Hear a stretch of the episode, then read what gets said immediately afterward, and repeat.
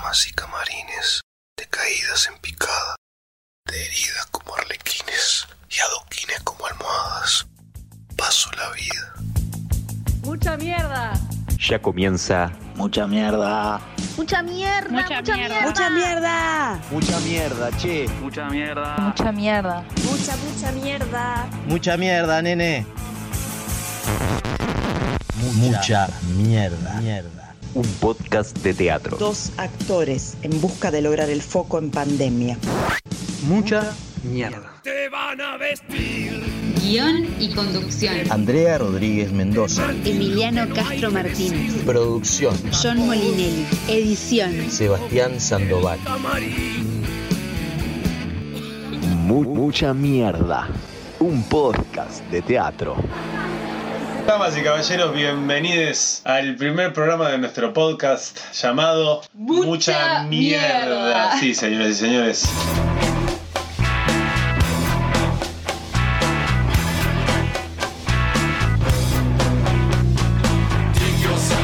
Tal como el nombre lo indica, no será un programa sobre barométrica, sino que será un programa pura y exclusivamente de teatro. Vamos a tener entrevistas, canciones, información, libros. Todo va a tener que ver con el teatro en este programa. Usted se preguntará quiénes somos nosotros dos. Yo soy Emiliano Castro Martínez. Yo soy Andrea Rodríguez Mendoza. Nombres largos para que queden fijados en su memoria.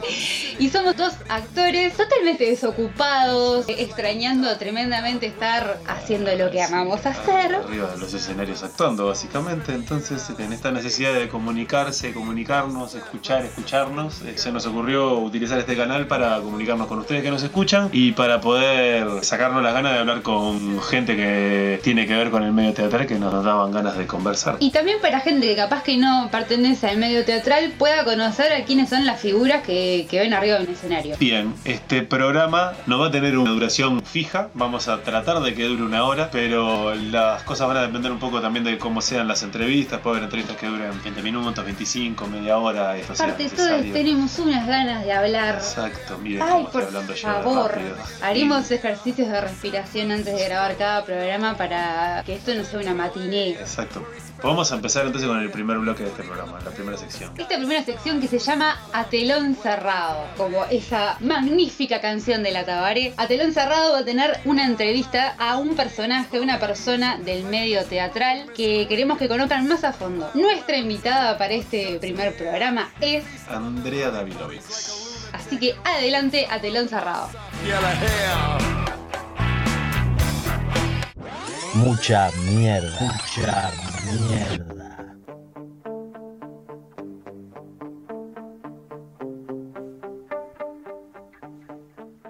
A telón cerrado. Comienza su camino teatral en 1974, tomando clases con Eduardo Malet en el Millington Drake, hoy Teatro del Anglo. En 1976 ingresa al workshop de la Alianza Uruguay-Estados Unidos con la dirección de Elena Zuasti, integrando dicho elenco hasta 1980. Egresa de la Escuela Municipal de Arte Dramático en 1983 y en 1987 por concurso ingresa a la Comedia Nacional, con quien ya hizo más de 70 obras. Hizo cine, televisión, locución y fue la primera voz femenina de la Tabaré. Ganadora entre otros premios del Florencio, el Búho y el Iris. Nuestra invitada de hoy a la entrevista A Telón Cerrado es la señora Andrea Davidovich.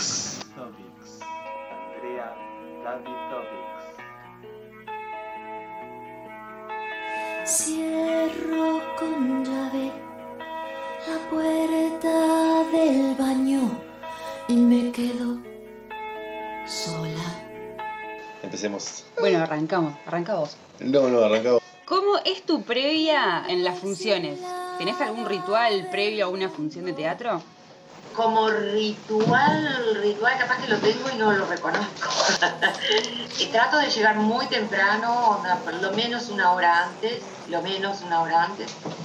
Ya, primero es, puedo estar divagando unos minutos, me gusta ir con tiempo, incluso para hacer las cosas con tranquilidad y revisar escenografía. Eso sí lo hago, ¿ves? Por ejemplo, voy al escenario antes de la función, reviso toda mi utilería, aunque haya gente ayudándonos con la utilería, pero yo voy, reviso mis cosas, reviso el escenario, camino un poquito por ahí, nada, mirar, es como una primera entrada al escenario y después nada, prepararme para el personaje, digo, preparar el personaje, pero no la parte emocional, no hago un ejercicio de concentración especial ni nada. Me hago el maquillaje si hay que hacerlo, eso ya me ayuda a meterme, me gusta maquillarme yo, además no me gusta que me maquillen por lo general, me preparo yo, me visto yo, a no ser que necesite ayuda porque el vestuario sea medio complicado, si hay mate, mate, y si no hay mate, un puchito capaz,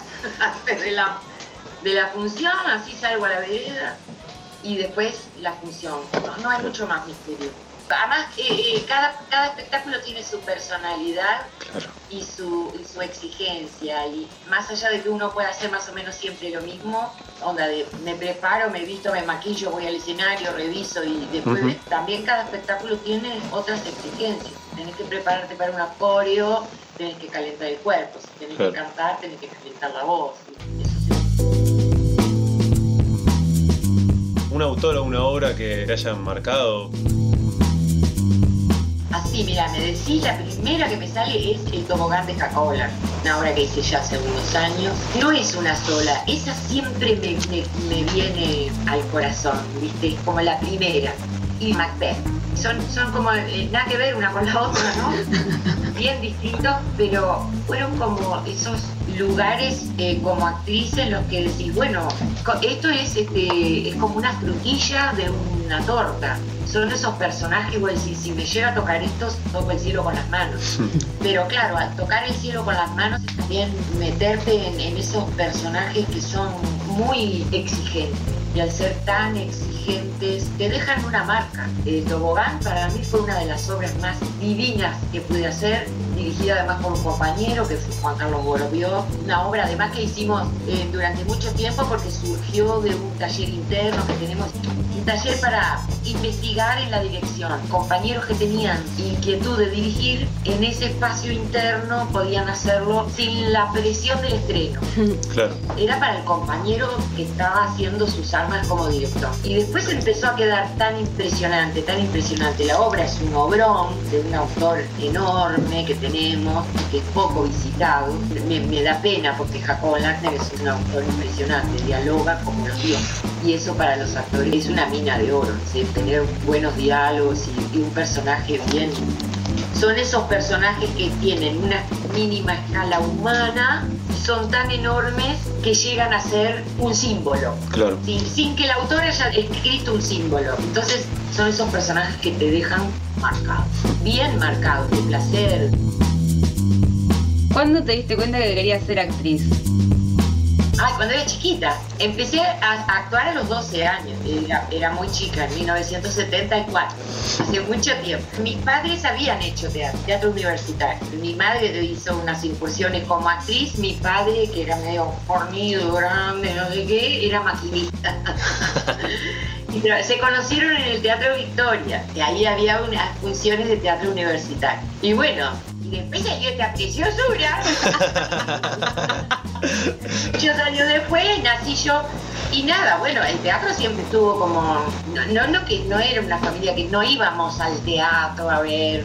A mí me llamaban a ver alguna cosa para niños. Pero se hablaba mucho de teatro y de actores y de libros y de pintura. Y un día yo vi en el diario un avisito, así chiquitito era el avisito, que decía clases de teatro en Teatro Millington Drake sin límite de edad. Y dije, mamá, mirá, quiero ir. Entonces, sin decir nada, dijo, bueno. Mamá dijo, bueno. Y allá ella también se encachilló. Se tomó. Fuimos juntas. Yo tenía 12 años. Ella me llevaba hasta la puerta, esperaba, y después me llevaba de nuevo a casa. Entonces dije, bueno, yo me meto también, ¿viste? Habló con Eduardo Malet y dijo, bueno, yo te primero. Ahora hago. Y llegamos a actuar juntas. Fin de ese año, de 1974, Malet hizo una obra llamada Arlequinada en un doble programa. Autores ingleses, porque era en el Millington Drake, era en el Teatro del Anglo, que después fue Italia Faust. Ah, claro. El Teatro Millington Drake en el 74 era el Teatro del Anglo. Y se hacían casi siempre autores ingleses. Y ahí funcionaban los Montevideo Players, que hacían teatro en inglés, donde estaba Bolani. Bolani llegó a actuar con los Montevideo Players. Yo no llegué a verlo, fue un poquito antes que yo. Nosotros no actuábamos en inglés, actuábamos en español. Pero fue ahí, con Eduardo Malet, en el Teatro del Anglo, lo que ahora es el Teatro del Anglo, y ya te digo, mi madre y yo, y después mi madre... Te dejó sola, seguiste sola. Hablamos de Tobán, que era como la obra que te había marcado así como desde lo positivo, y ¿hay alguna cosa que hayas hecho que al revés que digas, pa? Bueno... Sí, te diré que son más esas que las quejas de chica que tendría que hacerlo de nuevo. Ay. Sí, hubo trabajos que me dejaron con sabor a que no lo hice bien, o hubo unos cuantos que yo decía, ay, esto no es así, pero bueno, una vez que estás en un trillo y que hay, no estás solo en el escenario, claro, pero en todo, entonces digo, tampoco podés torcer una cosa porque a vos te parezca, sí, porque no te parezca así, claro, así, bueno, vos vas atrás de una concepción que tiene el director, vos hasta un determinado punto decís, bueno, pero no sería mejor hacerlo de otra manera, pero da, vos te tenés que plegar a la idea de un director y de una producción total, y cosas que yo hubiera hecho distinto y que me salieron mal también, mal o no, bueno, mal, vamos a decirlo a toda razón. Sí, sí. Uno puede estar mal también. Y se aprende porque son esas cosas que van moldeando tu vanidad, ¿no? Y los actores somos muy vanidosos, yo siempre digo, la vanidad puede ser maravillosa, puede ser terrible, te puede llevar a tener equivocaciones groseras, ¿no? En la vida, en todo. Pero más en esto en el que uno se juega a la exposición, uno está expuesto y estás abierto a la opinión del que te ve. Si cuando uno fracasa, uno es consciente y atesora esos fracasos, como diciendo, bueno, yo tengo que aprender más de esto que en realidad que del éxito, o de lo que me salió bien. Lo que me salió bien, sí, obviamente, pero lo que me salió mal también, puedo decir, bueno, esto ya sé que es, o en mí no funciona, o que no funciona en determinados textos, o que son cosas que te enseñan. ¿Qué cosas te molestan que pasen en los ensayos o en procesos de creación de una obra? Viste que yo lo hago también, y cuando me doy cuenta me quiero matar. Cuando estás en un ensayo y estás charlando con otro y está otro ensayando ya, adelante. Ay, nos pasa todo, ay, es terrible. Es como una indisciplina menor, porque todos hablamos, pero cómo molesta cuando tenés dos grupitos de dos personas que están murmurando en un ensayo y vos hacés la pausa, sentís... Bueno, las funciones, lo que hacemos en las patas, que además nos pensamos que el escenario está lleno de paredes y son telas, se separan, el adentro de la afuera. El ruido extra escena, cuando no es del puro trabajo del momento, porque si tenés que cambiar una escenografía enorme, pues che, ruido escrito, bajo acá, obviamente, estamos laburando. Pero cuando es estoy aburrido y me pongo a hablar, me mata y me mato yo cuando lo hago, ¿viste? Sobre todo eso. Después todo lo demás, bueno, uno también convive con esas cosas. Uno tiene también que hacer técnica de la concentración, de que nada te saque, ¿no? Aunque haya mucho murmullo, eso también. Y después salís y puteás, ¿no? El escenario no puedes estar haciendo así. Algunos actores van a disparar el parlamento y chistar para adentro. Me quedó una cosa colgada de lo anterior. ¿Te ha pasado de no estar seguro de nada y de repente en el estreno, en las funciones, darte cuenta que...? Me ha pasado, sí. Me pasó hace poco con una obra que hicimos, directamente con La Ternura, la obra de Albert de Sansol, que yo la leí y dije, ay, pero esto cómo se hace, porque leyéndola me pareció una obra divina para hacer jóvenes de 10 a 15 años, ¿entendés? Una obra bien juvenil. Dije, esto es una divina obra juvenil, ¿no? Que se puede hacer, pero yo no sé, Claro, teatro horario central, nos van a matar. La obra tiene la genialidad de ser tan sencilla que tiene una pegada que vos no le ves el horizonte. Y bueno, y me tuve que comer mis palabras, pues ya la primera función, segundo parlamento, la gente ya se estaba descuartillando de risa. ¿Qué es esto? Entonces la gente se ríe. Me tuve que meter cada una de las palabras en el bolsillo. Yo dije, obviamente esto, no sé nada, ¿entendés eso? Nadie puede decir esto va a funcionar y esto no va a funcionar. Claro. Ya te digo, yo leí esa obra y dije, divina, pero la veo como para juveniles. Y después me encantaba hacerla. Es una de esas obras que te encanta hacer, porque sabes que es muy efectiva y que no solo que lo que dice es bonito, el mensaje que tiene la obra es precioso, sino que está muy bien escrita. Un texto cuando está bien escrito, uno lo tiene que disfrutar. Chao. Además de hacer teatro, has hecho cine también acá. La preparación de los personajes o del trabajo, ¿cuáles notas vos que son las diferencias, si es que las hay? Para el trabajo con los personajes no hay diferencia.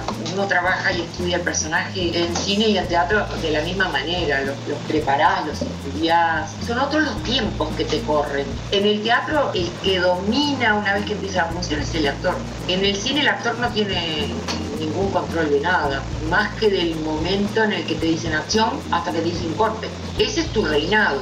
Después todo lo otro ya no depende de vos. En el teatro sí, porque como es una cosa que empieza y en tiempo real termina, vos estás ahí bien presente. Todo pasa por los actores y el momento de la actuación. Esa cosa irrepetible que tiene el teatro, es la magia que tiene el teatro.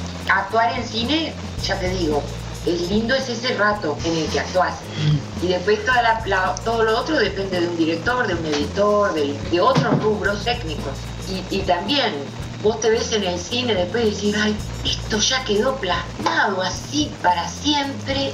El teatro siempre te da una nueva oportunidad. Siempre al otro día tenés una nueva función o a la otra semana tenés función y decís, está todo por hacer. Esta función está todo por hacer. En el cine no. Es lindo hacer cine, a mí me gusta hacer cine. No hago tanto como quisiera, pero bueno, así se dan las cosas, así es la producción en este país y bueno, está. En ambos es actuar. Creo que por tener tantos años de experiencia en el teatro es lo que a uno más lo satisface como actuación. Yo qué sé, si le preguntas a Glenn Close, capaz que ella te dice otra cosa. Yo sé que muchos actores de cine cada tanto tienen la necesidad de volver al teatro. Es otro contacto con el que te está viendo. Después vos en el cine no ni idea tenés de lo que pasa con tu trabajo. Los dos idiomas, los dos lenguajes son lindos, pero en uno tenés más control que en el otro. ¿Cómo te llevas con las redes sociales? No tengo, solo tengo el WhatsApp. Hace mucho tomé la decisión de, bueno, no, si puedo vivir sin las redes, prefiero intentar vivir sin las redes. Incluso hasta para no depender, que mi cabeza no dependa del aparato. A veces me veo, incluso no teniendo redes, me veo agarrando el celular y digo, no hay nada. Mucho, no quiero hacer eso, ¿viste? No quiero estar dependiendo de que, a ver si no. En un futuro tengo idea de sí, de tener alguna de las redes, pero solamente para a páginas que me gusten o alguna cosa que quiero seguir en particular. Y no es todavía. Lo quiero hacer cuando haga menos que haga. Ahora no. El que me quiere ubicar, me ubica. Por ahora no las estoy necesitando. Obviamente son muy útiles para difusión. Una anécdota. Cuando entré a la comedia en el concurso, esto ya lo había contado en algún momento, pero bueno, me dicen así y como... Me acuerdo siempre de esto porque fue un momento vergonzoso también. El día que fui a dar el concurso de la comedia eran dos instancias, eliminatorias ambas. En la primera yo había preparado un par de monólogos, obviamente, y me había preparado, digamos que no sabía cómo prepararme bien, y entonces me preparé como pude. Le pedí a alguna gente que me viera, ¿no? Bueno, viste cómo preparar las cosas para un examen de admisión. Era la número 1. Era en el Brusa. La primera tanda del concurso era en el Brusa. 9 de la mañana. Me dijeron, bueno, tú sos la primera, jurado ahí, sentado eran como 18 personas. No, era un montón. Eran muchos. Sentados en las primeras filas del Brusa, y yo estoy entre patas y yo hacía una escena con un amigo, me había llevado un amigo que me hacía el partener. Yo tenía el monólogo y él tenía un parlamento. Él entraba primero y después entraba yo. Entonces él entra y yo estoy en la pata del Brusa y le hago no. No, no quería entrar. Ella estaba en el escenario, con el jurado mirando a las 9 de la mañana, concurso, Comedia Nacional, y yo no entro. Y él en el escenario me decía, vení, vení.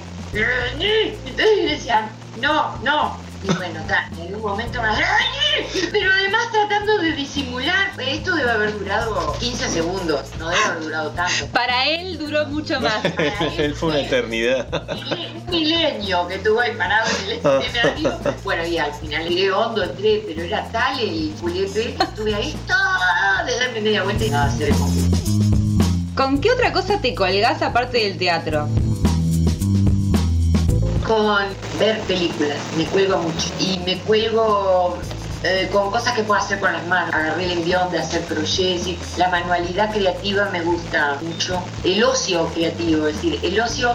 mirar películas no es un ocio creativo, pero sí es un ocio creativo para la cabeza y para lo que nosotros hacemos. Y ves actores, cine y encuadres y fotografía. Lo otro con lo que me juego sí es cosas con las que yo pueda hacer cosas que después me sirvan para algo. Eso me gusta. Hacer un crucigrama no me cuelga, aunque dicen que es muy bueno para la cabeza. Pero sí hago, hacer algo que yo pueda después usar o regalar, o eso me cuelga. ¿Para vos es posible hacer arte sin política? Es difícil, se puede, ¿no? Uno puede hacer espectáculos. Yo nunca he dirigido ni he hecho una producción yo. O sea, decir, quiero decir esto. Eso es lo más político que podés hacer. Esto es algo que yo quiero decir. Con esta obra, con este trabajo. Yo siempre he sido actriz de alguien. Y estando en la comedia, hicimos Labio de Liebre, en la que hay una clara, no sé si postura política, pero hay un tema que se toma y que se expone de una determinada manera porque se quiere hablar de eso. Estando en una institución, dentro de una administración, a veces es difícil, no es imposible y nadie te dice que no lo hagas, pero uno sabe que está en un lugar que es público y que le llega a todo el mundo. Hay un determinado límite, no es lo mismo que estar en tu grupo y vos decís, nuestra postura es esta, nuestros textos van para este lado. Vos en un elenco que es oficial tenés que hacer un paneo de todo y muchas veces hemos hecho cosas que han tenido una postura, sin decir, estamos hablando de violencia de género, pero hemos hecho obras para hablar. Hicimos Labio de Liebre y dijimos, estamos hablando de los desaparecidos, pero no dijimos, estamos hablando de los desaparecidos. No, vos tenés que ver el espectáculo y las conclusiones salen solas. Pero es un poco imposible hacer un teatro que no diga algo. Todo lo que haces dice algo. Hasta la cosa más frívola que vos puedas hacer está diciendo algo. Además, solamente del hecho de que te estás parando en un escenario y lo estás exponiendo, hay una proyección. Y política es muchas cosas, no es política partidaria. La política partidaria, un elenco como la comedia, a veces uno adhiere a políticas oficiales, como la violencia de género, ¿no? Ese tipo que son políticas ya oficiales, en las que, bueno, sí, nosotros también vamos atrás de ellas, ¿no? La política partidaria ya es otra cosa. Eso es un grupo independiente, puede hacerlo. Un grupo oficial, no creo. ¿Qué es el teatro? ¿Qué es el teatro? Es una expresión artística, obviamente, yo no voy a andar haciendo definiciones, pero es una de las expresiones artísticas más hermosas que hay sobre el teatro, completas. En el teatro, actores, para mí es la pieza principal. Pues el teatro lo puedes hacer sin escenografía, sin luces, sin escenario, sin texto, sin actor. No, un actor, un público ya es un hecho teatral. Y esa es la maravilla que tiene. Uno y ya es teatro. Para mí es la maravilla de como la relación que uno puede tener con una pintura, pero eso es uno a uno, ¿no? El teatro tiene como otra dirección. Para mí es eso, la expresión artística más completa y más linda que hay. Hasta para trabajar debe ser de las más divertidas.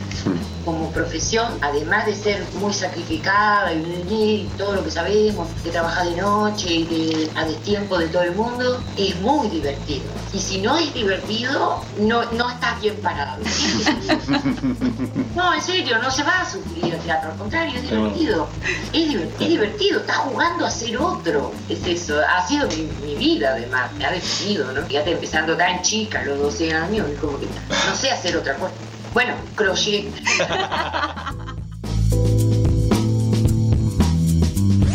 Mucha mierda.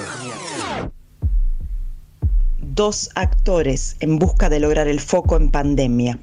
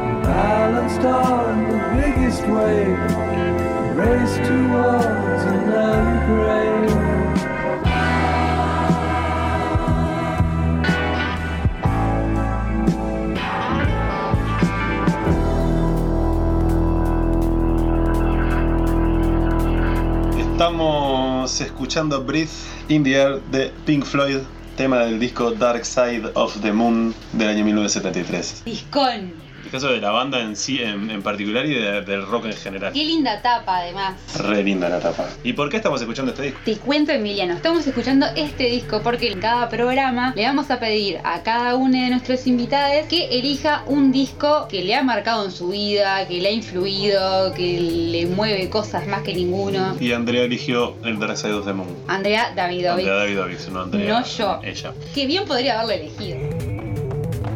¡Mucha mierda! ¡Mucha mierda! Empieza esta sección del programa que se llama... Porque yo quiero. Porque yo quiero.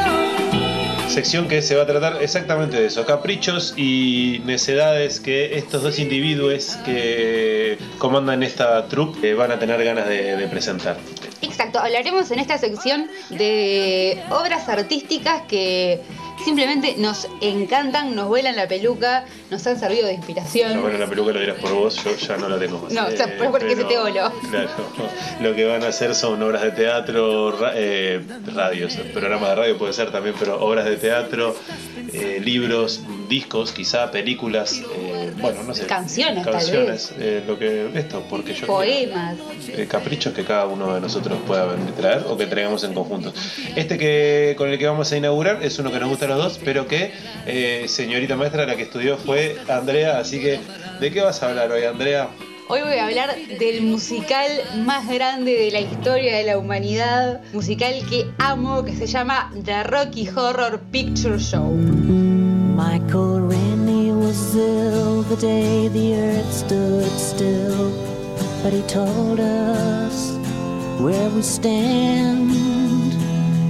Flash Gordon was there in silver underwear. Estamos escuchando la canción con la que empieza la película, ¿no es cierto? Con la que empieza la peli, con esos labios increíbles que cantan la canción. La película es un musical rock de 1975 y está basada en realidad en la obra de teatro que se llamaba The Rocky Horror Show de Richard O'Brien, el mismo autor, estrenada en 1973. En Londres. En Londres, exactamente. Fue dirigida por Jimmy Sharman y desde su estreno la obra, la verdad que se hizo en muchísimos países hasta el día de hoy o de ayer, mejor dicho, cuando sí, los teatros estaban abiertos, ¿no? Y con una... después de cierto tiempo con un eco en el público bastante particular, ¿no es cierto? Exactamente, que ya les contaremos qué pasa cada vez que alguien va a ver tanto la obra como la película de Rocky Horror Picture Show. ¿De qué va la obra de teatro, la peli? Es un tributo humorístico a las películas de terror de ciencia ficción serie B y a las comedias románticas de finales de los años 40 hasta principios más o menos de los 70. Al principio a la obra no le fue muy bien en realidad. A la obra de teatro, porque era jugadísima, imagínense, en 1975 una obra que hable de sexo, de relaciones entre personas del mismo género, de personas trans. Tenía escenas muy hot además y era una bomba para el momento y la gente era un poco reticente a verla. Sí, más allá de que en los 70 estaba todo el despertar de la sexualidad, del rock, la lisergia. Exacto. Le costó al principio, pero después fue una bomba y se llenaba, un éxito, era como una referencia, era como la salida de la noche. The river was deep, but I swam it. Janet. The future is ours, so let's plan it. Janet. So please, don't tell me to can it. Janet. I've one thing to say, and that's damn it. Janet, I love you. Suena Mid Janet, una de las canciones que a mí más me gusta, que hablando de lo de los homenajes es como una canción re musical de los 60, ¿no? Nos encanta ver la película y gritar Janet los dos juntos a la misma vez. Hacerle los coritos. Sí, sí, sí. O sea, háganlo, es muy liberador. Decirles que absolutamente todos y cada uno de los actores son increíbles. Unos personajes, unas interpretaciones que merecen la pena verlos. El vestuario y todos los recursos escénicos también. Las canciones tienen influencia de David Bowie, Queen, Carpenters, y en su mayoría están interpretadas por los propios actores, que además muchos de los actores de la película son los mismos que estaban en la obra de teatro. Dicen que por eso que la peli tiene como esa frescura en los bailes y todo, ¿no? Exactamente, esa gente ya tenía los personajes laburados, pasando por millones de personas que los vieron de noches, así que estaban a punto caramelo. La historia va siendo narrada por un criminólogo y habla de Janet y Brad, que son interpretados por Susan Sarandon. ¿Susan Sarandon o Susan Sarandon? Porque sabes que Susan Sarandon.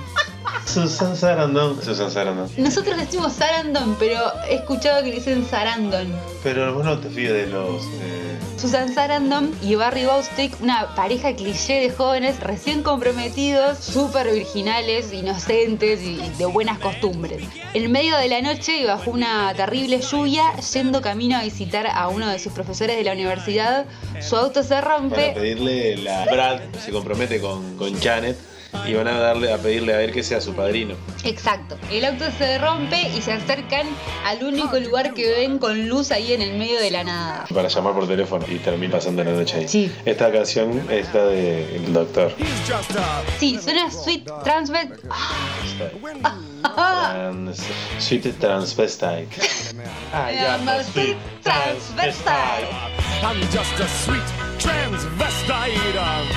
Esta canción presenta al personaje de este científico que remite al Dr. Frankenstein de Mary Shelley, con la particularidad de ser, como él se autodefine en esta canción, un travesti dulce, vestido muy sensualmente, con un maquillaje de estilo drag y con un acento burgués inglés. El gran actor Tim Curry, que está increíblemente bello en este personaje. Ella venía interpretando a Frank en la versión teatral y fue elegida para hacerlo en la película por su trabajo inigualable, que ya lo verán o ya lo habrán visto. I was feeling done in, couldn't win. Fue el debut de Curry en el cine, luego vino a ser el payaso Pennywise en It. Bueno, en la mansión se está realizando una convención que son con los fanáticos del Dr. Frankenfurter. Van ahí a juntarse con ellos. Son todos los habitantes del planeta transexual de la galaxia Transilvania, donde bueno, él va a mostrar, el Dr. Frankenfurter mostrará su nueva creación. Sí, es una creación que se trata de una criatura llamada Rocky Horror, que es un hombre cliché, perfecto, rubio, muy musculoso, cuyo medio cerebro pertenece a un delincuente juvenil. Un detalle es que el actor que hizo de Rocky Horror no hizo mucho más en cine y actualmente se dedica a regentear una casa que vende antigüedades. Y su shortcito dorado que usa, es el único vestuario que tiene, está puesto en un museo, agarrado con chinches a una pared. Es uno de los que no usa la voz en la película. ¿Querés hablar de que suena Tacha Tacha Touch Me? Habla, dale, ya que lo nombraste, Tacha Tacha Touch Me, que la canta Susan Sarandon, la gran Susan Sarandon. Hermosa ella. Tacha Tacha Tacha Touch Me. Otro día hablemos solo de Susan Sarandon. La voz increíble, su rol en esta película es lo más. Amamos a Tim Curry y a Susan Sarandon. Y el momento en el que se unen carnalmente, todos aplaudimos. Fue más fantástico, muy gracioso esa escena.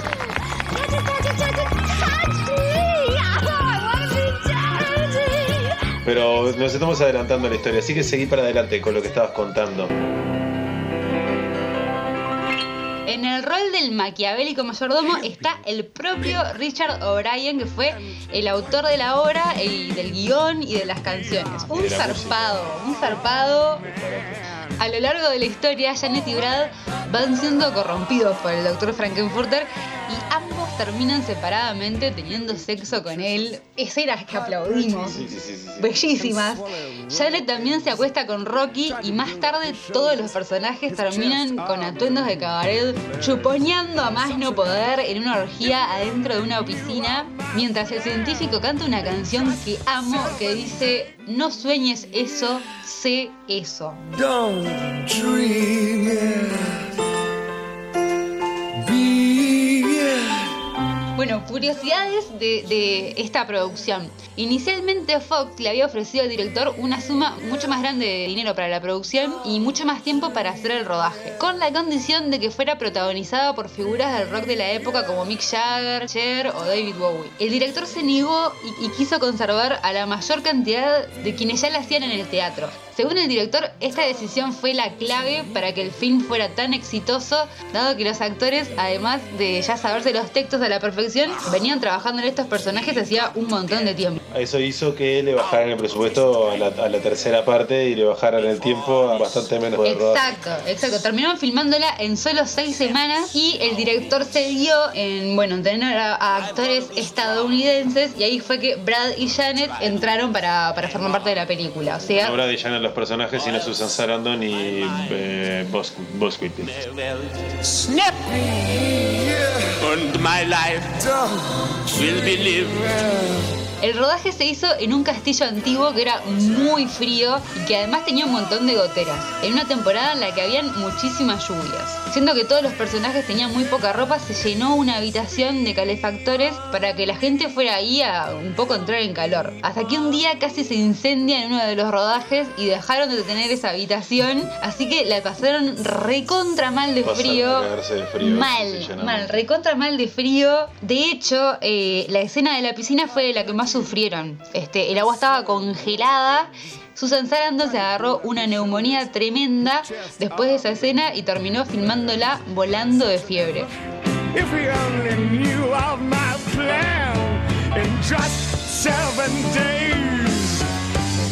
can make you a man. He'll do press-ups and chin-ups, do the smirch.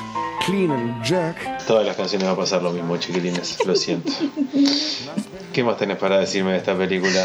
Como le pasó a la obra de teatro, a la película al principio no le fue muy bien. Hasta que la cambiaron de horario. Exacto, la pasaron para el trasnoche. Del prime time, digamos, dejó de competir con las películas familiares y pasó a la medianoche a competir con las películas de medianoche. Y ahí empezó a ser un boom. Explotó. La gente iba, se aprendía los textos y los repetía junto con los actores, y después fue muchísimo más allá y empezó a ir vestida con el vestuario de los personajes, que era algo que se usaba solo para las premieres de la Guerra de las Galaxias, pero no se veía en otras películas. Acá la gente empezó a ir toda vestida con el vestuario de los personajes y además a llevar elementos que se usan en la película. Por ejemplo, en la escena que Susan Sarandon se tapa la cabeza con un diario, la gente saca diarios y se tapa la cabeza. Parando una bobada, pero si buscan en YouTube videos de funciones en vivo de teatro, el público le contesta a los actores. También hay funciones tributo en la que la gente hace las coreografías, se hacen pencas sobre la película, se regalan cosas, mucho merchandising.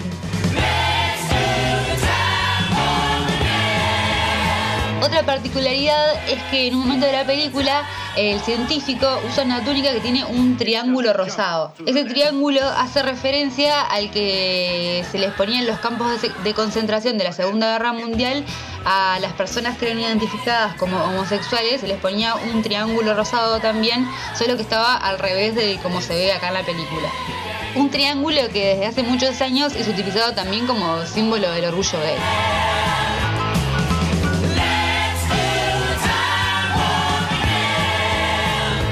una nota de color.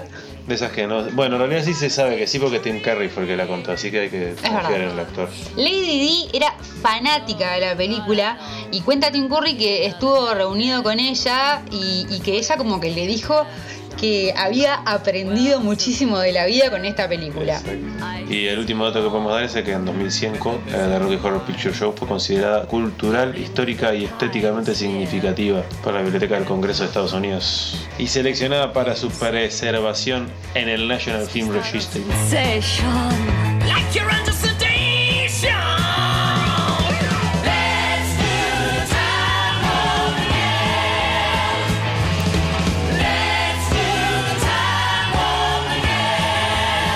Suena Time Warp.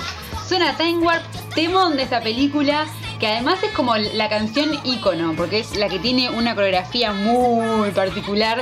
Lo pueden encontrar en YouTube, por ejemplo, para ver el tutorial y ver... Aprendérselo. Exacto, para ver qué parte del cuerpo tienen que mover en cada momento. Además es el momento en el que empieza la película, digamos, como que termina el prólogo del amor y arranca toda esta historia bastante surreal dentro de la mansión. Sí, porque en realidad es una película que empieza de una forma que uno como que no entiende cómo va a seguir. Decís, bueno, que es una película más, es un musical más, yankee. Otro musical romántico más, sí. Exacto, y cuando aparece esta coreografía es que todo empieza a tornarse un poco extraño y después explota. Si no la vieron, mírenla. Recomendadísima la película. Hay una página que se llama So Woman, que si la buscan ahí está la peli para verla entera, online. Con esta canción entonces de Time Warp nos retiramos, terminamos la primera presentación de la columna Porque Yo Quiero. Estén atentos a nuestro Instagram mucha.mierda.podcast, que en breve saldrá una consigna y que va a tener tremendos premios. Exacto. Para quien siga lo que les vamos a pedir. Eso mismo. Continuemos.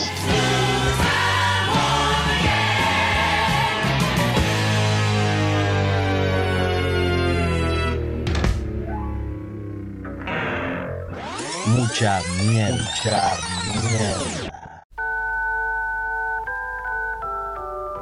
Seguimos el programa con la canción que eligió nuestra invitada de hoy, Andrea Davidovich. Canción que originalmente es de la banda sonora de la ópera rock de Andrew Lloyd Webber, Jesucristo Superstar. Ópera rock de la que deberíamos hacer una columna en algún momento. Prometo que tendrá lugar Jesucristo Superstar. Sí, ya otro día hablamos a rienda suelta de eso. En realidad ella eligió esta canción por una cantante ajena a la ópera rock. Exacto, la versión que eligió Andrea es la de Julie Budd. Y la canción se llama I Don't Know How to Love Him. How to love him, what to do, how to move him. I've been changed, yes, really changed, in these past few days. When I've seen myself, I seem like someone else.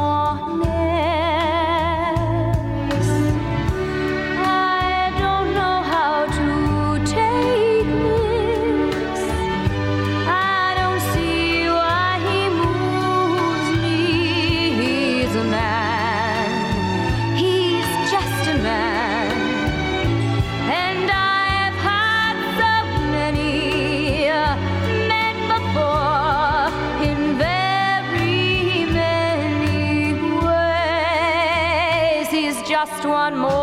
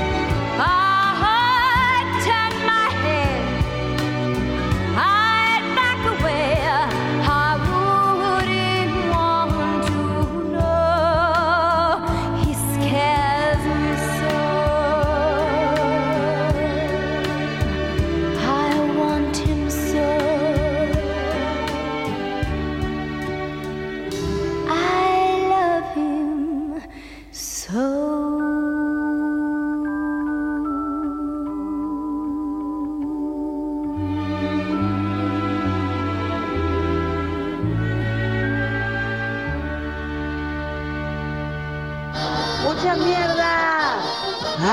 ¡Abre y más no! ¡Mucha mierda!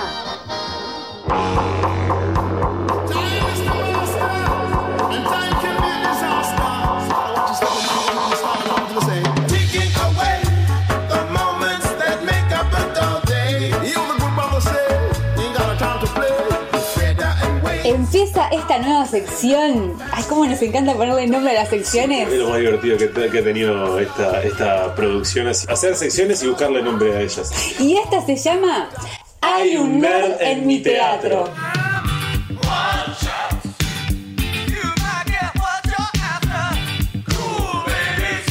Vamos a destinar este espacio del programa a desarrollar nuestro costado nerd. Entonces vamos a hablar de la historia del teatro, corrientes teatrales, pensadores, escritores, pensar el arte. Un detalle de esta sección, vamos siempre a llamar a gente del medio uruguayo que tenga conocimiento sobre lo que vamos a hablar, que nos cope su visión sobre el tema. Vamos a arrancar hablando de dónde surge y por qué la comedia del arte. Surge en el siglo XV en Italia. Italia políticamente estaba organizada en ciudades-estados.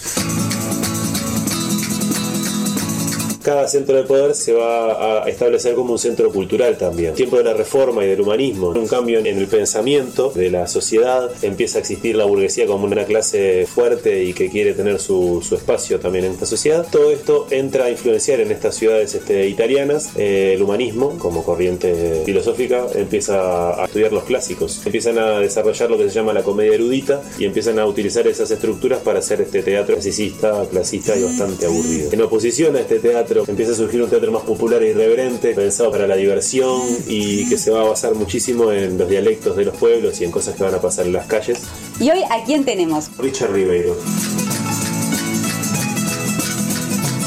Richard Ribeiro es clown, actor, director y dramaturgo, director de la compañía La Arcasa. Le hicimos preguntas a él sobre la comedia del arte. Y lo primero que le preguntamos fue, bueno, ¿cuáles eran las características particulares de la comedia del arte? Buenas, acá Richard Ribeiro. Voy a estar hablando un poco de la comedia del arte. La comedia del arte es un tipo de teatro popular que nació en Italia por el siglo XV, XVI, que de alguna forma ha llegado hasta nuestros días. Se le decía comedia del arte porque estaba basada en los oficios, el arte como trabajo, digamos. Eran compañías de teatro, compañías generalmente familiares, que iban viajando de lugar en lugar haciendo sus representaciones.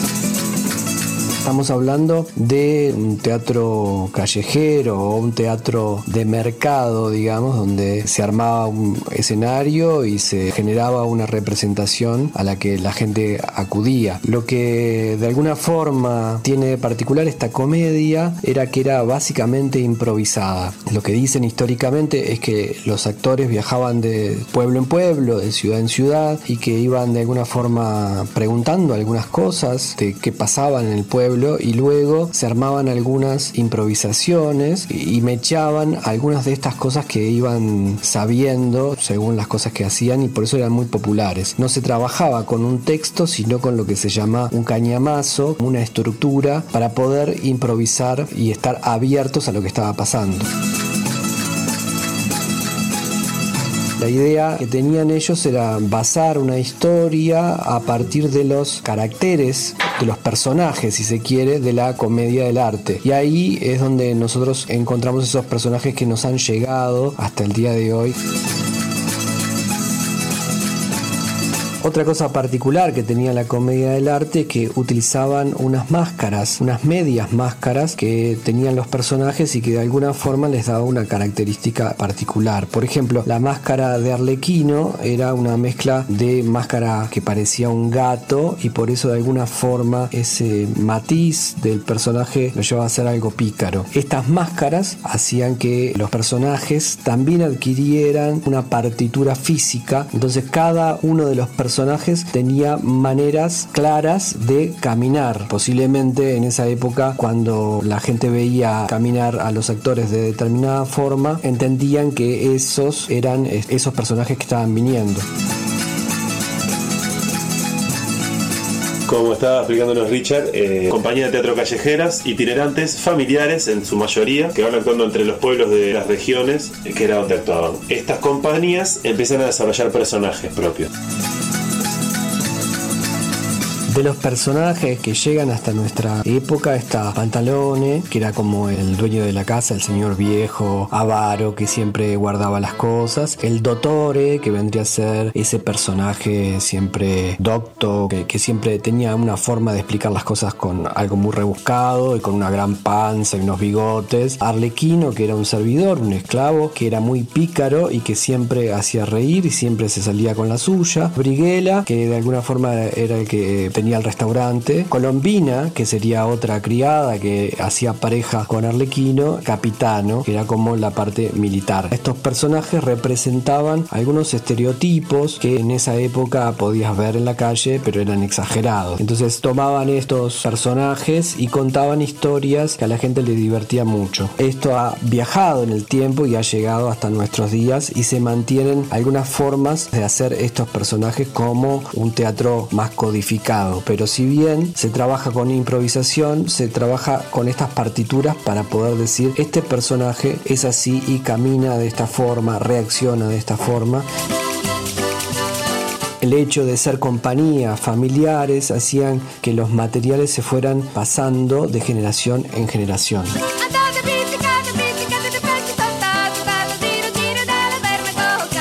Con el tiempo, cada uno de estos personajes adquiere una máscara propia para hacerlo más fácil de reconocer por el público, y esa máscara también le termina haciendo generar una corporalidad particular a cada personaje, y eso hace que los personajes sean reconocidos de lejos. Los enamorados y las mujeres no usan máscaras. ¿De dónde surgen estos personajes? Los primeros que aparecen son los Sanis, Sani con Z, se puede traducir como los Juanes o los Juanitos, los criados. Y lo que sé de ellos es que son campesinos que plantan papas, que tenían una forma muy particular de hablar, de moverse, de mover las manos. Los cómicos hacían esta representación, y al parecer que las primeras escenas tenían que ver con estos criados que hacían acrobacias y se corrían y les pasaban cosas. Después aparece el Pantalón, el dueño burgués, la persona acomodada que podía tener criados a cargo. Entonces todo eso tenía que ver con esta relación entre los criados y los amos, los dueños de las cosas, ¿no? Arlequín vendría a ser un criado que tiene su particularidad, un Sani con algunas particularidades que, como se hizo muy famoso, las compañías empiezan a generar una historia propia de ese Arlequín. Después estaba Colombina, que vendría a ser su novia, y esto es como la escala de los servidores. En la de los ricos estaban los enamorados, estaba el Dottore, el señor que sabe cosas, pero que al hacerlo la comedia siempre se lo pone en ridículo. Todos estos personajes tienen que ver con esa idea carnavalesca de tomar el pelo, de generar un tipo de parodia a las relaciones sociales, y por eso es muy divertida.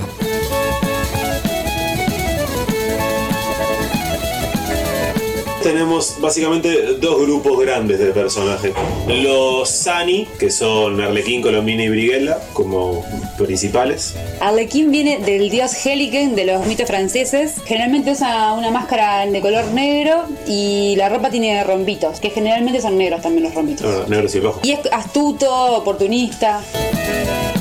Colombina es la imagen de la mujer deseada. Generalmente es sirvienta, pero en algunas puestas también aparece como la esposa de alguno de los poderosos. Brighella es representado como un barrigón cruel y bastante lascivo. Generalmente es uno de los que está siempre persiguiendo a Colombina. Muchas veces le hacen tos a Arlequín también. Son esos amigos que son amigos pero se traicionan, onda Bugs Bunny y el Pato Lucas. Y después el otro grupo grande que tenemos es el de los poderosos, donde tenemos como arquetipos importantes a el Pantalone, y el capitano. Pantalones generalmente es representado como el mercader viejo, también desea mujeres jóvenes y es un personaje que es de los más ridiculizados. El Dottore, que en realidad es un mal médico y que receta remedios ineficaces para enfermedades inexistentes. Divino. Y el capitano representa obviamente el ala militar y es un antiguo guerrero de esos que hablan y tienen un montón de anécdotas que generalmente nunca pasaron. Los otros dos que pertenecerían a esta clase más noble, pero que se salvan de la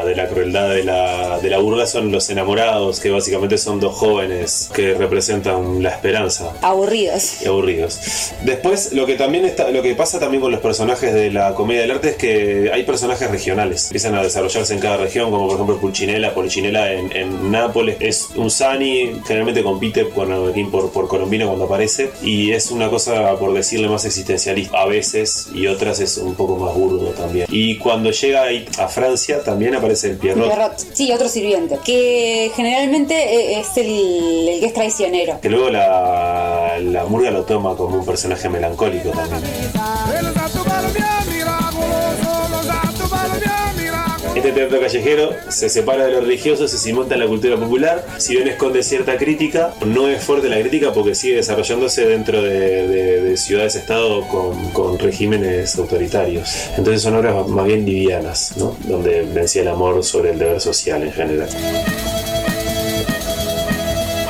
Se desarrollan sobre todo en el siglo XVI, en Italia, y después parten por Europa, y dicen que es como la semilla del teatro moderno. Ahí es donde vienen estas cosas que yo quería contar. Con la comedia del arte tienen algunas características que la hacen. Son las primeras compañías con actores profesionales, viven del teatro. Son las primeras compañías en donde las mujeres hacen los roles de las mujeres, digamos, porque en el teatro de Inglaterra, Shakespeare, no actuaban mujeres. En el teatro greco-romano, las mujeres en el teatro no existían.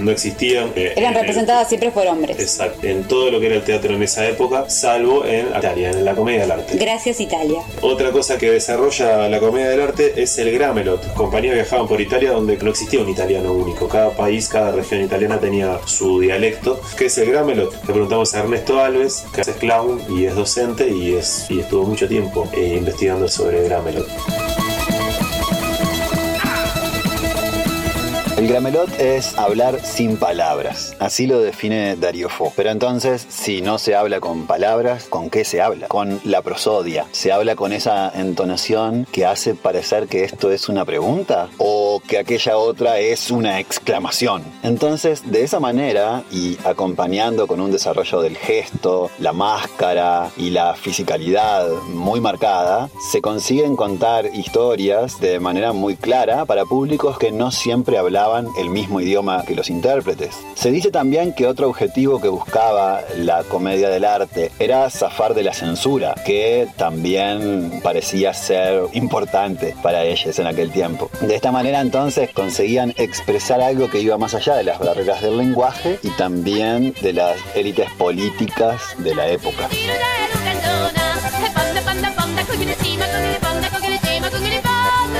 Explicado lo que es el Gramelot, sí. Vamos a escuchar un ejemplo de un actor uruguayo que a mí me gusta mucho. Me parece que es un gran clown, un gran payaso uruguayo, que se llama Ricardo Espalter, hablando en ruso.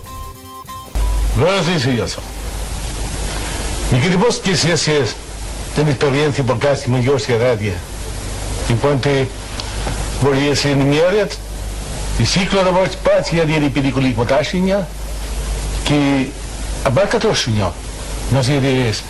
es expresión de los cuales viene de Telecomicomia Cristiania, pero que si no yo escucho llegar y analizando bosque ya pasó que tal y yo niña, llegamos a la conclusión de Sebastián Sandoval. Excelente el audio de Espalter, como ejemplo de Gramelot para mí es excelente, fantástico. Y muchas gracias Ernesto por la explicación.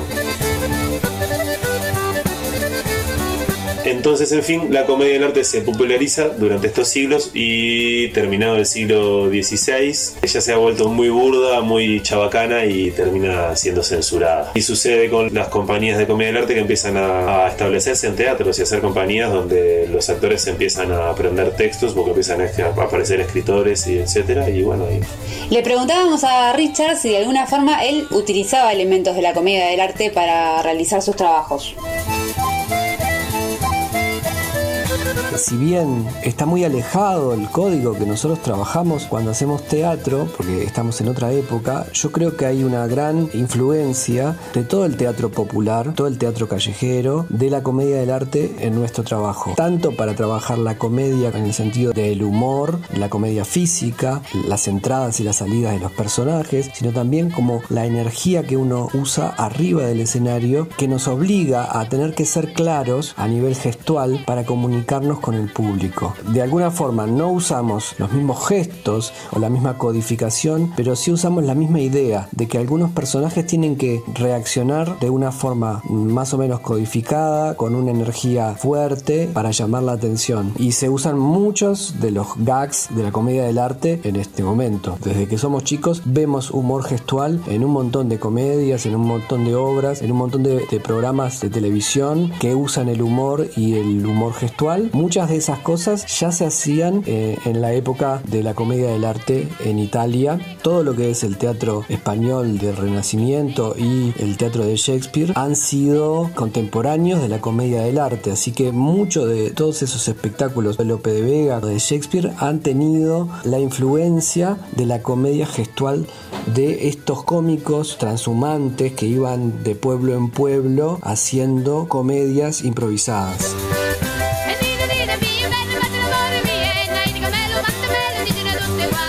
En lo que decía Richard se trasluce un poco esto de lo que hablábamos, de que la comedia del arte está por detrás de todo el teatro. No hay un uso de la herramienta comedia del arte como tal, pero sí hay como un uso de la máscara que tiene mucho que ver con la comedia del arte en sí mismo, ¿no? Hay como un condimento inicial. Otra cosa que le preguntamos a Richard, si había influencia visible, si existía una influencia visible de la comedia del arte dentro de la cultura uruguaya.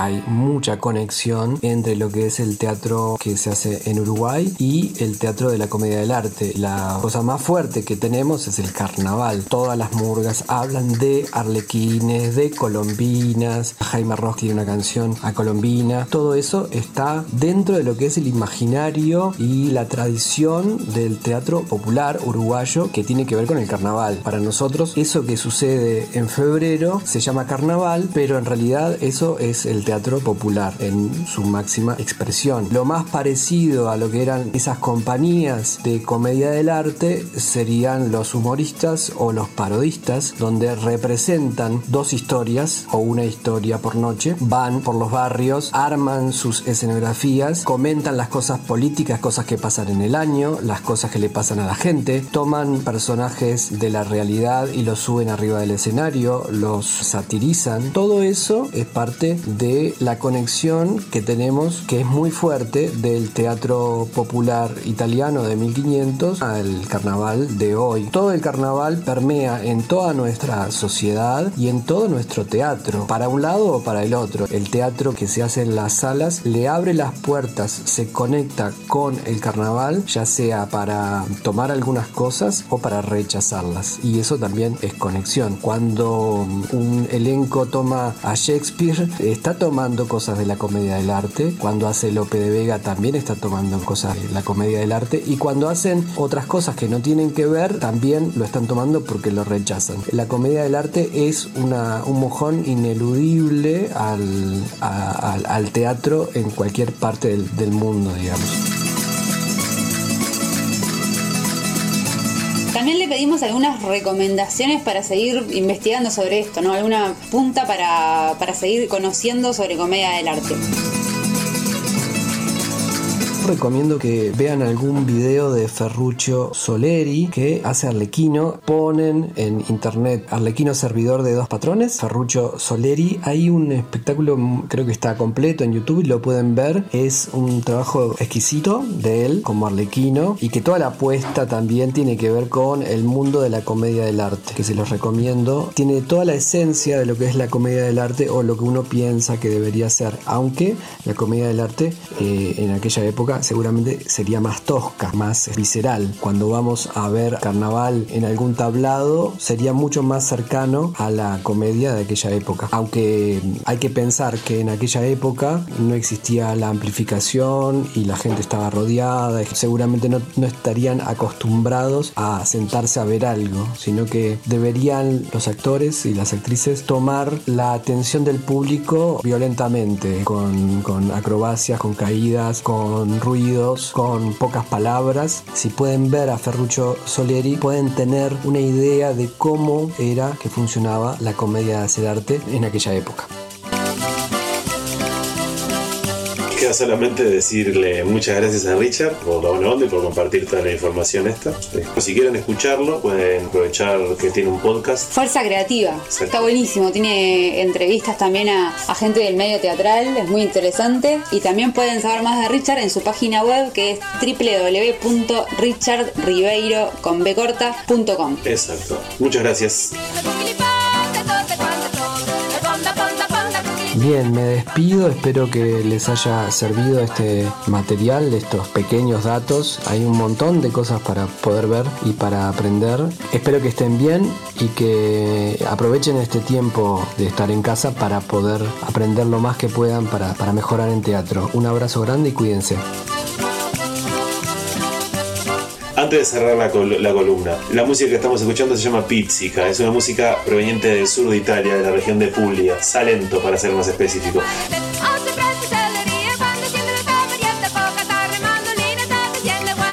Está relacionado con el trabajo en la tierra. Parece que es una región donde hay muchas arañas llamadas tarántola en el dialecto, y parece que estas arañas mordían bastante a la gente cuando estaban trabajando, y la mordida se le dice pizzica, que es el nombre de la música. Cuando las arañas estas, que eran bastante venenosas, mordían a la gente, los músicos de los pueblos iban hasta la casa del enfermo con toda la gente alrededor y cantaban y bailaban esta música en círculo. Llegaban a tener como un estado de trance los enfermos, y sudando y bailando escupían todo el veneno para afuera. En algunos estados de trance profundo vomitaban, cagaban, se masturbaban en público, todo lo que hacía que la iglesia, como en todas las épocas, se escandalizara y lo prohibiera. Algo común con la comedia del arte, una raíz popular y una prohibición desde las altas esferas del poder.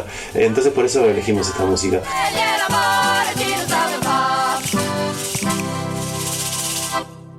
Mucha mierda. ¿Qué embromar con las cosas?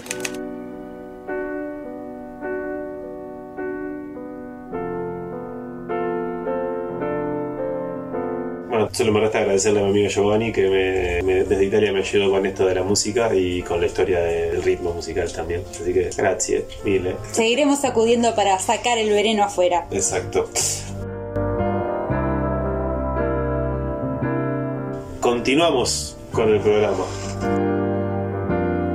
Vamos a escuchar otra de las canciones del Dark Side of the Moon. Es el turno de la canción que más me gusta de este disco, que es The Great Gig in the Sky. Esta es la canción que dijiste tú del disco de Pink Floyd. Sí, que tiene una historia particular, que su cantante femenina, Claire Torrey, cuando la invitaron a grabar la canción, más o menos le contaron por arriba que tenía que improvisar. Ella fue, medio que no se sentía muy bien cuando fue a grabar, se metió a la sala y se puso a hacer esos gritos cantados increíbles que todos conocemos y que quién no ha emulado esos gritos haciendo gestos cuando escucha esta canción. Toda la gente en la sala, mientras ella cantaba, estaba fascinada. Cuando sale de grabar, sale con cara de me mandé cualquiera, y les dice perdón, no, la verdad no me siento bien, perdón, cuando quieran vuelvo a grabar de vuelta y hago algo mejor. Y la gente le dijo no querida, retírate a tu casa, esto fue increíble, anda y a dormir tranquila. Claro, anda a dormir tranquila que ya hiciste tu trabajo. Entonces, Pink Floyd, The Great Gig in the Sky.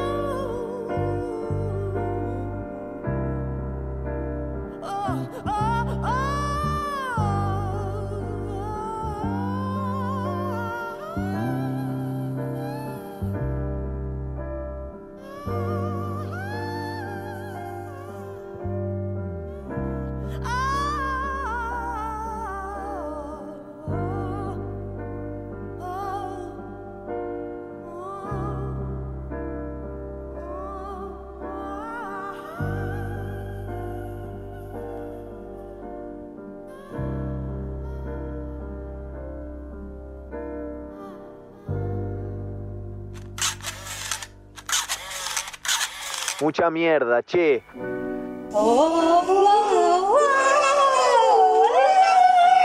Qué canción, la verdad que está, me gusta mucho Pink Floyd. Sí, esta canción es para bailar y sacar los males. Sí.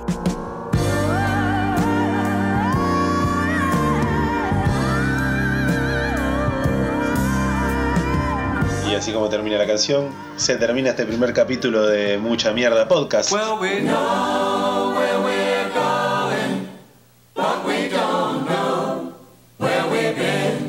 Gracias por haber llegado a escucharnos hasta acá. A los que llegaron, muchas gracias.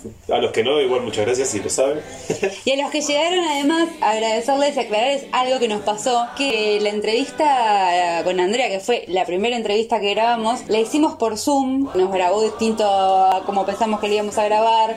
Hubo que editarlo y eso generó esa fritura que escucharon. Las disculpas del caso. Les contamos que ya hemos grabado varias entrevistas más y todas las siguientes están preciosas grabadas. Aclarado esto, también agradecerle a Andrea Davidovich, a Richard Ribeiro y a Ernesto Alves por el tiempo que nos dieron y las respuestas a las preguntas. De Andrea les recomendamos, que ya está circulando en las redes de la Comedia Nacional, un video increíble con un texto de Natalia Chiarelli y la interpretación de Andrea. Véanlo, se llama Volver. Habla bastante sobre esta situación que los actores tenemos por estas ganas tremendas de volver a hacer lo que amamos. Así que les recomiendo, mírenlo con unos pañuelitos al lado porque pinta llanto. Sí.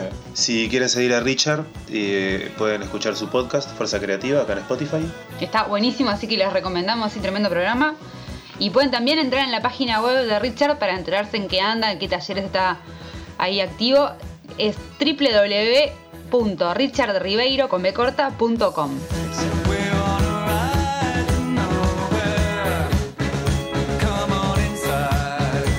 También queremos agradecerle a todas las amigas que nos hicieron las voces para la presentación.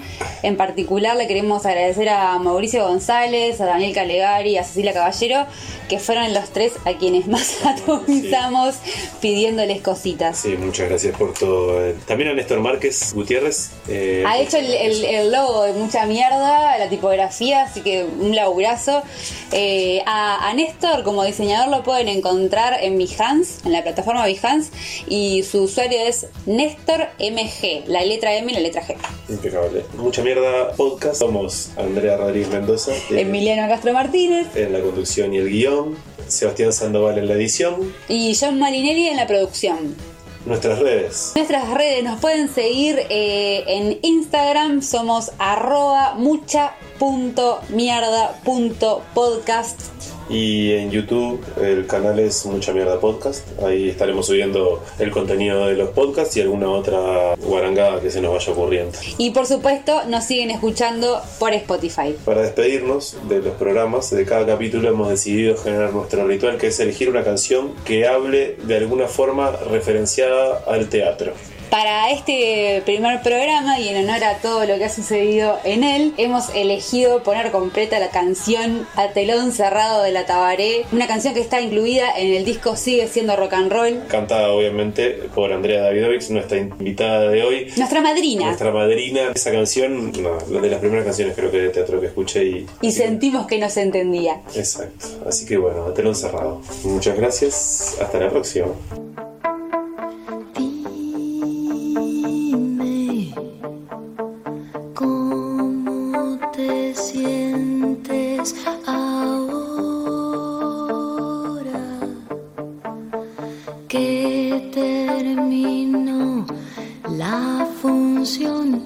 Y el telón se bajó, se acabó.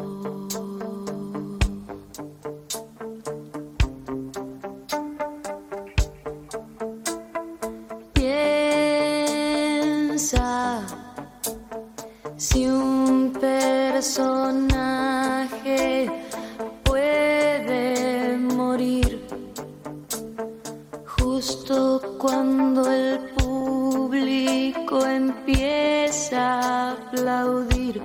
Ya sos vos, se acabó.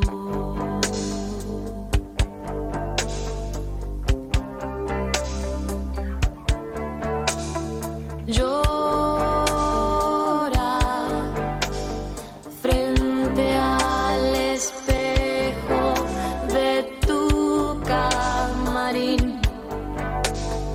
donde se refleja la imagen del fin de la actuación. Se acabó.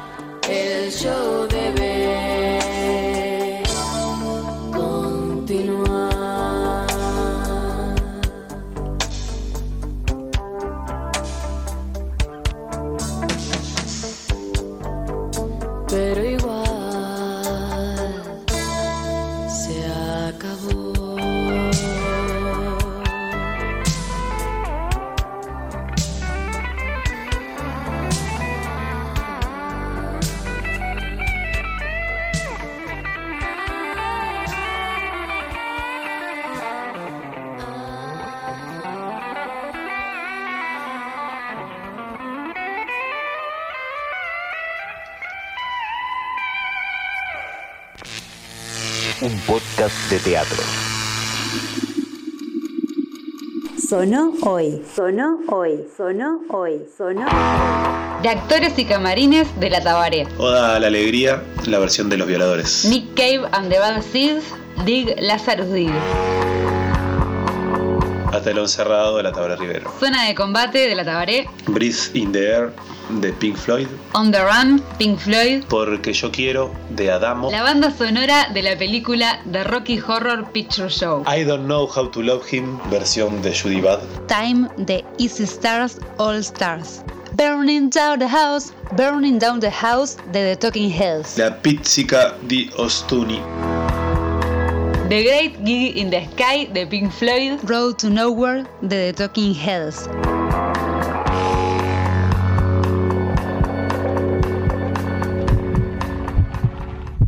Mucha mierda.